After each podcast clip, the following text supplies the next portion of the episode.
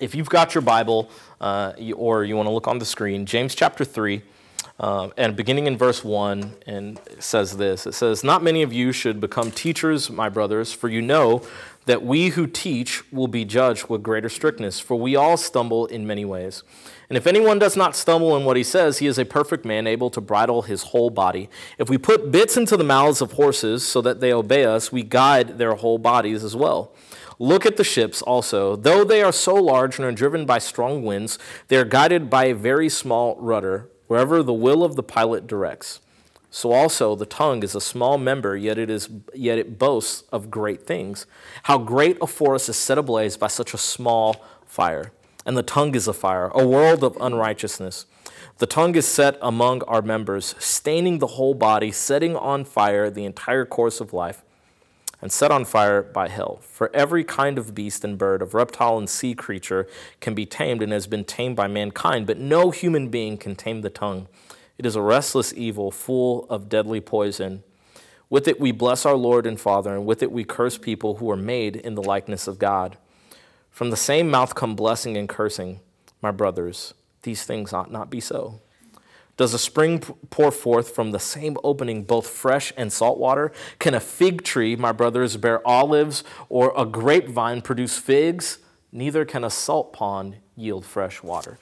Lord, we thank you just for this day. Thank you for your word. And Lord, as we walk through this, Lord, we want to come with open hearts to receive your truth. And ultimately, God, uh, guide us by the power of your spirit to be transformed and to be the men and women that you've called us to in this city, knowing that as we uh, share uh, the light of Jesus Christ in this city, we are ultimately reaching the world. We're in the most diverse city in the U.S. We see the nations all around us. We have to go out of our ways to be in a place with only people that look like us. And so, Lord, we know that if we are living out our faith, it will ultimately reach across boundaries, across borders, from nation to nation, people to people, across economic boundaries. And Lord, we want to be a part of that. Pray all this in Jesus' name. Amen. All right, in 1870, uh, there was a German scientist by the name of Erich von Wolf who was conducting some research experiments on the amount of iron that can be found in spinach and other vegetables. Uh, and he discovered that spinach had an iron content of about 3.5 or 3.5 milligrams per 100 gram serving. However, when uh, von Wolf was writing up his findings, he misplaced the decimal point and he put down spinach's iron content 10 times greater than what it actually was at 35 milligrams of iron per 100 gram serving uh, instead of 3.5. And it wasn't until 1937 that somebody double checked Wolf's math, spotting the error.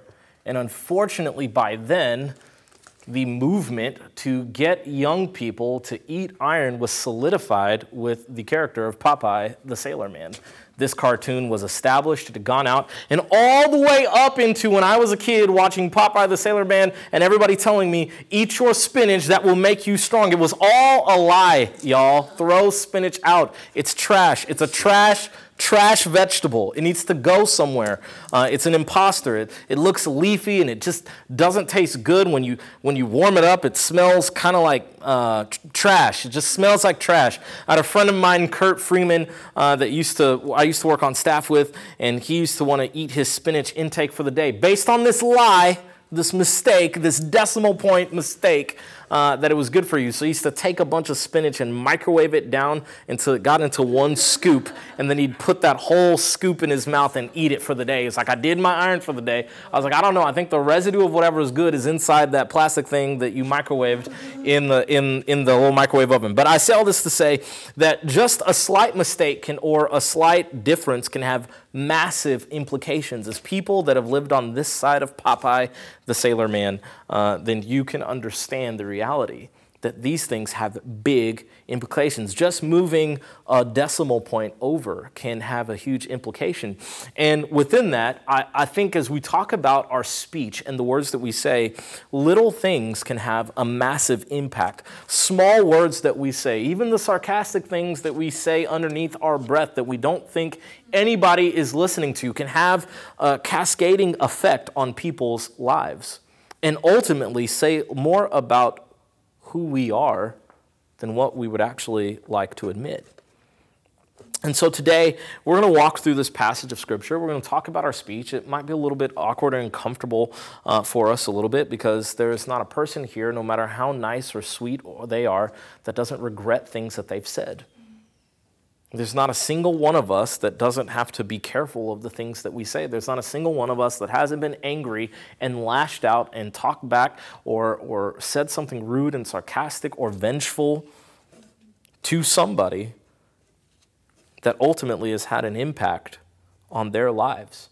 And if we're really honest with ourselves, a lot of the insecurities that we we, we, we have, a lot of the uh, pain that we have, has more so to do with things that people have said to us. So we recognize that the things that we say and the people, things that people say to us have great effect. And so today we just want to look at a couple of things. First of all, is this because our words have power, first of all, our speech is critical to our witness. Our speech is critical to our witness. In these first couple of verses, he gives out a warning where he talks about uh, don't try to be a teacher, because if you are one, if you stand up and uh, teach the Word of God, there is a higher standard that you are held to. Like, no, no, uh, no, we're not, you know, we're not trying to discourage you, except that he kind of is. But I mean, like, to depress you is what I'm really trying to say. That ultimately, like, teachers have a higher standard that they're held to. Now, keep in mind with this higher standard, it doesn't mean that, like,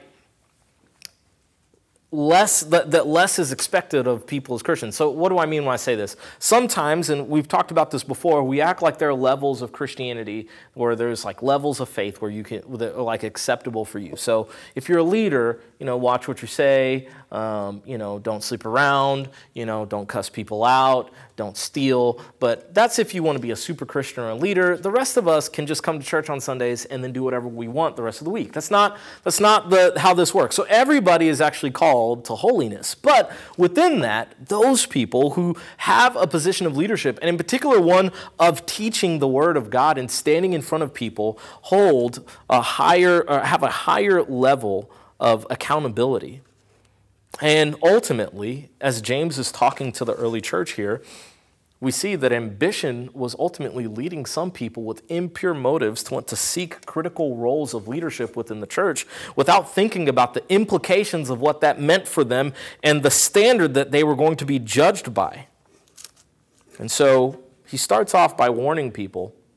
But then he, he detours from that in verse 2 and he begins to talk about our general, um, the, the general struggle that we all have with our speech. In verse 2, for we all stumble in many ways, and if anyone does not stumble in what he says, he is a perfect man, able also to bridle his whole body. And he keeps going in verse 3 when he says, If we put bits into the mouths of horses so that they obey us, we guide their whole bodies as well. And so uh, all of us have this struggle with speech. All of us have struggles with the things that we say the anger, the bitterness, the sarcasm. And that really hurts me because sarcasm I thought was my spiritual gift for so long. But the reality is, is that, like, no. Their whole proverbs about like a fool is somebody who says, I'm just kidding. I'm like, oh, Man, that's like the whole way that we talk today. But the reality is, is that if we reflect on our speech, what we'll begin to see is that from our heart, our mouth speaks. And this is the problem with speech, because ultimately, as we reflect on who we are and what we say, what we say is going to say more about who we are than anything else. What's in your heart is what you talk about, is what you say. And, and, and, and when you're angry, when you say those things, it came from somewhere. You can't say, well, no, I didn't mean to say that. No, you meant it. You thought it. You just accidentally slipped out. And the issue isn't even that you said it, the issue is actually what's in your heart.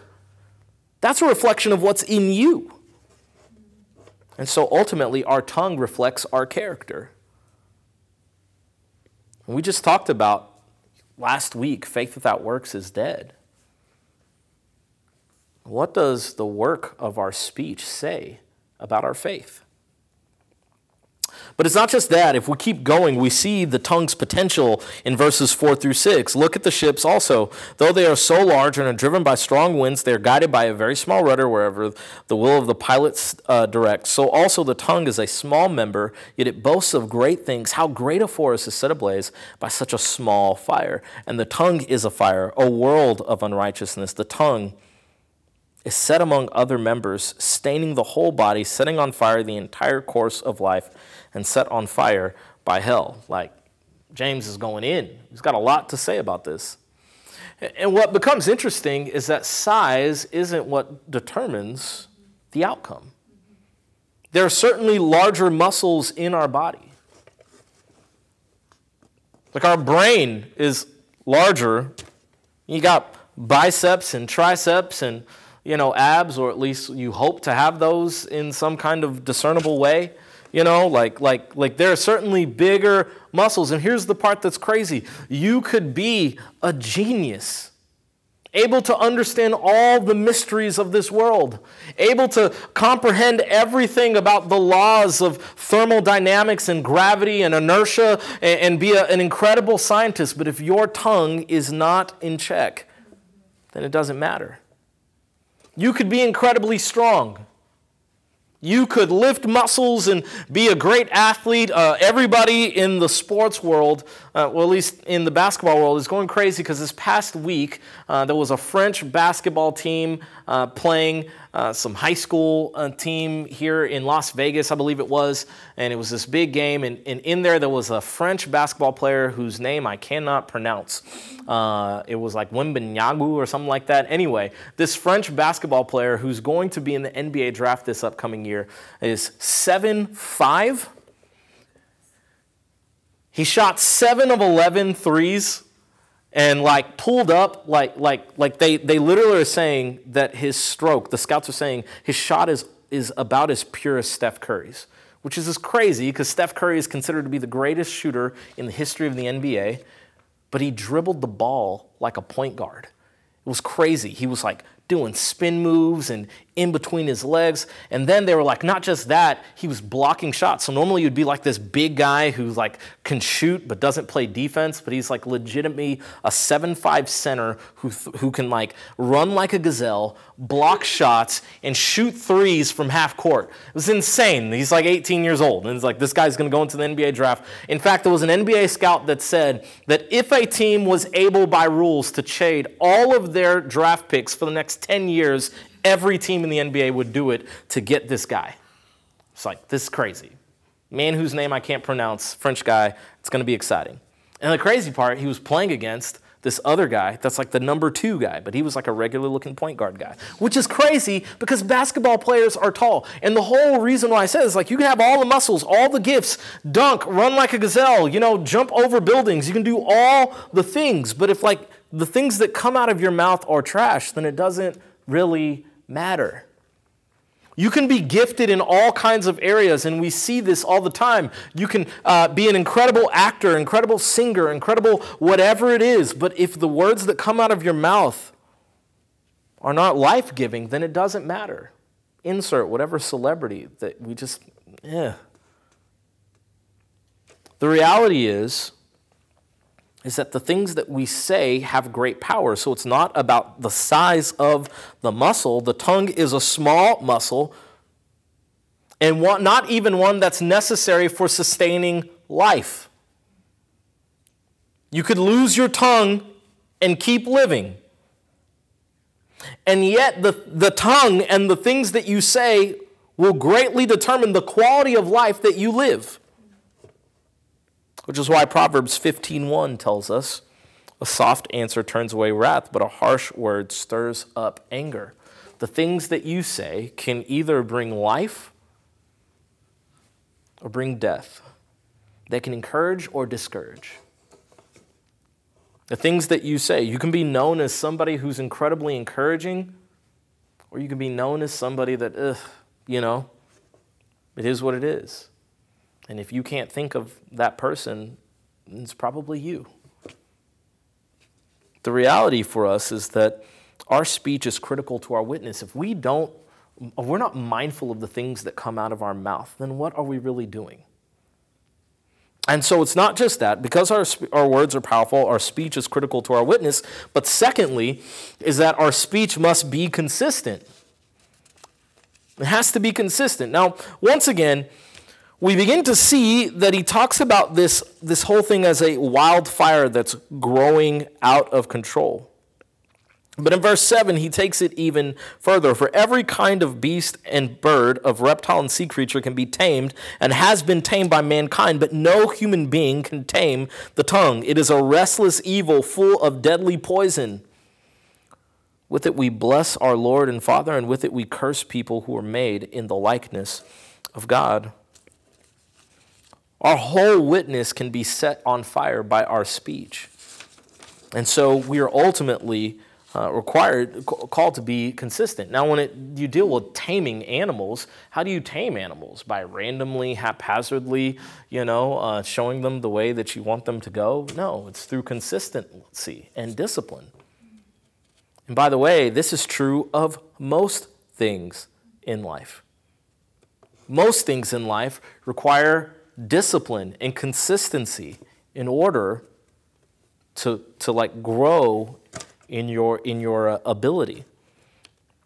It's something that I've been talking with my kids about now that my, my daughter, Aria, is doing gymnastics. And uh, we've seen her now. She's doing her competitions and we're traveling. I'm being a gymnastics dad, uh, which is always really interesting. And the other gymnastics dads, um, there are more dads dropping off their kids uh, at gymnastics than you would think in the middle of the day. So here we are, you know, doing our things, and I see the other dads, and we're looking at our daughters, and, and they're they're running through things. But it's interesting because like uh, my my daughter, she's come to love gymnastics, and it started off as just like a cute hobby and now it's just an obsession and now that she's got a comp- couple competitions under her belt and she you know she's done well in some areas and not in others but she, we had this gymnastics, bar, like the bar, and it's been sitting in the garage for a long time.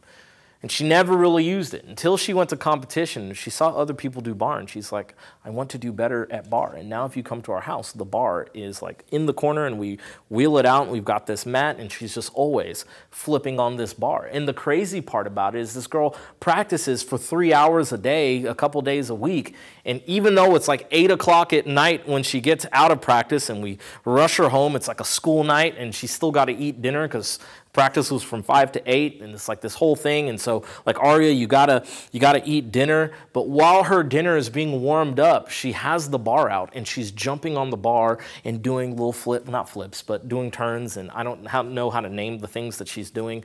And so she's just constantly working. And then she's got uh, baby power and vaseline sitting next to the bar ready like ugh i need more of this. And like i'm growing my calluses dad. See? Like she's super excited about this because she recognizes even at five years old, that if she wants to be good at gymnastics, she's going to have to consistently discipline herself. And so that's what she does. She sleeps and breathes gymnastics. She climbs on everything in the house. She doesn't go up the stairs. She climbs up the railing on the outside of the stairs, then like hooks over the rail and then climbs up on the other side. That's what she does everywhere that she goes. I've got to tell her to stop jumping on things, stop jumping on the furniture. If I'm not like watching her, I turn around and look. She does like a front flip off the couch or whatnot. She's just constantly doing these things things. Sometimes I see her doing a headstand on the couch with her feet up on the wall. I'm like, what is going on? But what my daughter has become to understand is that if she wants to be good, she's going to have to discipline herself. And if we want to have speech that is submitted, it's going to require consistent discipline, not just avoiding that joke one time, but every time. In every conversation, in everything that we do being prayerful and submitting our speech to the Lord. Obviously, James doesn't actually believe that you will reach perfection in this life. He understands the sum total of sanctification is, is complete when we see Jesus face to face. But the goal for all things, by the way, is perfection. It's like I know that like Jesus is when I'll be, you know, see him face to face and all things will be made right, you know, whatnot. But that doesn't mean like, you know, so my fidelity in my marriage, eh, it's like, no, no, like like be faithful in all things. Like, oh, I know that I'm not going to be in heaven, like it won't be perfect till I get to heaven, so, you know, I'll hit people some of the time whenever I feel like it. No, like, like, like anger and violence is a problem in this life now. You know, and so we're still striving for that. But what we ultimately see is that our speech needs to be consistent. And he begins to really lay it out in verses 9, where he starts talking about this reality that, like, you can't praise God and curse people at the same time. Like from the same place can't be praises that come from God. You can't literally say that Jesus is Lord and I love him and I praise him and I, you're a sinner in need of his grace and then also destroy people with your words. It reminds me when I was in high school, I, I knew a guy in our high school. He walked up to a girl that was Jewish and he asked her, like, do you really not believe that Jesus is the Son of God? And she was like, No, uh, you know, he, she gave, like, he was a guy. I, I, do think he existed, but he was just a guy. And then he was like, Well, it, because you don't believe in him, you're going to go to hell. And then he laughed in her face and walked away. And, and here's the part that was crazy I remember sitting down with this guy and being like, What are you doing, man? Like, like you can't claim Jesus, or at least if you're going to talk like that, could you put the Jesus rep a little lower? Because all of us are struggling in our evangelism because of the things that are coming out of your mouth. But then that scripture says, take heed lest you fall, because I also had these moments where I treated people like trash and I said some things, and I didn't need this guy's witness to ruin my witness. It was the things coming out of my mouth. And so, like, there has to be a consistency, and we can't just be hypocrites, and we can't just be upset that other people are hypocrites and slander them. By the way, that's half the problem that I see with all this stuff. Insert said preacher that you don't like or that has done something controversial. I will now spend the rest of my time on my Facebook feed just laying into them and saying things that I would never say to somebody face to face. That might be the place where we see what's in our hearts expressed the most on our social media. It's why we're constantly talking about the things that we post online. It's not literally just our speech, but the things that we type in 120 character or 40 characters or less, whatever Twitter is, the things that we share. Literally, will sit there and, and, and, and, and take videos. Christians will take videos like, you know, pastor destroys trans activists, and you put that out there. I was like, I'm not here to destroy a trans activist. I want to share with them the love of Jesus Christ. What are we doing? Why do we do stuff like this? The very people that we, we click and post and reshare and all the stuff of the, the this person destroys this person is the very person that's made in the image of God and that we are called to love and have compassion for. And ultimately, the fruit of what comes out of our mouth isn't supposed to be uh, judgment and critique. And by the way, I'm not saying that we don't say what God's word says. Like that, like just because, you know, like, like you're living in sin, like scripture calls us to speak into those things. But how we speak into those things is important. Remember, one of the things that we said a few weeks ago as we are walking through James is that being right requires you to say the right thing at the right time in the right way. And if you don't do that, which, by the way, you can only do if you're being led by the Spirit, if you don't do that, then you're wrong. Some of us are way too excited to point out other people's sin. And some of us are we, we come down on folks as if we haven't had struggles before in our life. And praise and thanks be to God that God does not wait for us to be perfect, even when we are in Christ before we are used by Him. But what we say is ultimately supposed to, uh, the fruit of, our, of our lips is supposed to be praise to God, not praise and also something else. And so there's some scriptures that I just want to briefly run through. If you want to write these down for your own devotional time this week, you can. The fruit of our lips, Hebrews 13, 15 says, Through him, let, then let us continually offer up a sacrifice of praise to God. That is the fruit of our lips. Psalm 34, 1 through 3 says, I will bless the Lord at all times. His praise shall continually be in my mouth. My soul makes its boast in the Lord. Let the humble hear and be glad. Oh, magnify the Lord with me and let us exalt his name together. You can't do that and also curse people. Psalm 50, verse 16 through 20, 23 says, but, the, but to the wicked, God says, what right have you to recite my statutes or take my covenant on your lips? For you hate discipline and you cast my words behind you. If you see a thief, you are pleased with him, and you keep company with adulterers. You give your mouth free rein for evil, and your tongue frames deceit. You sit and speak against your brother. You slander your own mother's son. These things you have done, and I have been silent, yet thought that I, you thought that I was one like yourself, but now I rebuke you and lay charge before you. Mark this then, you who forget God, lest I tear you apart, and there be none to deliver. The one who offers thanksgiving as his sacrifice glorifies me. To one who orders his way rightly, I will show the salvation of God. God does not take lightly the things that come out of our mouth or the things that we post on social media, which is an extension of our mouth, or the emails that we send to other, you know, coworkers. As we've said before, if you're about to start an email with as per my last, as per is the big, you know, middle finger to the person that you're talking to. Never has anybody ever typed an as per and been, you know, happy about it.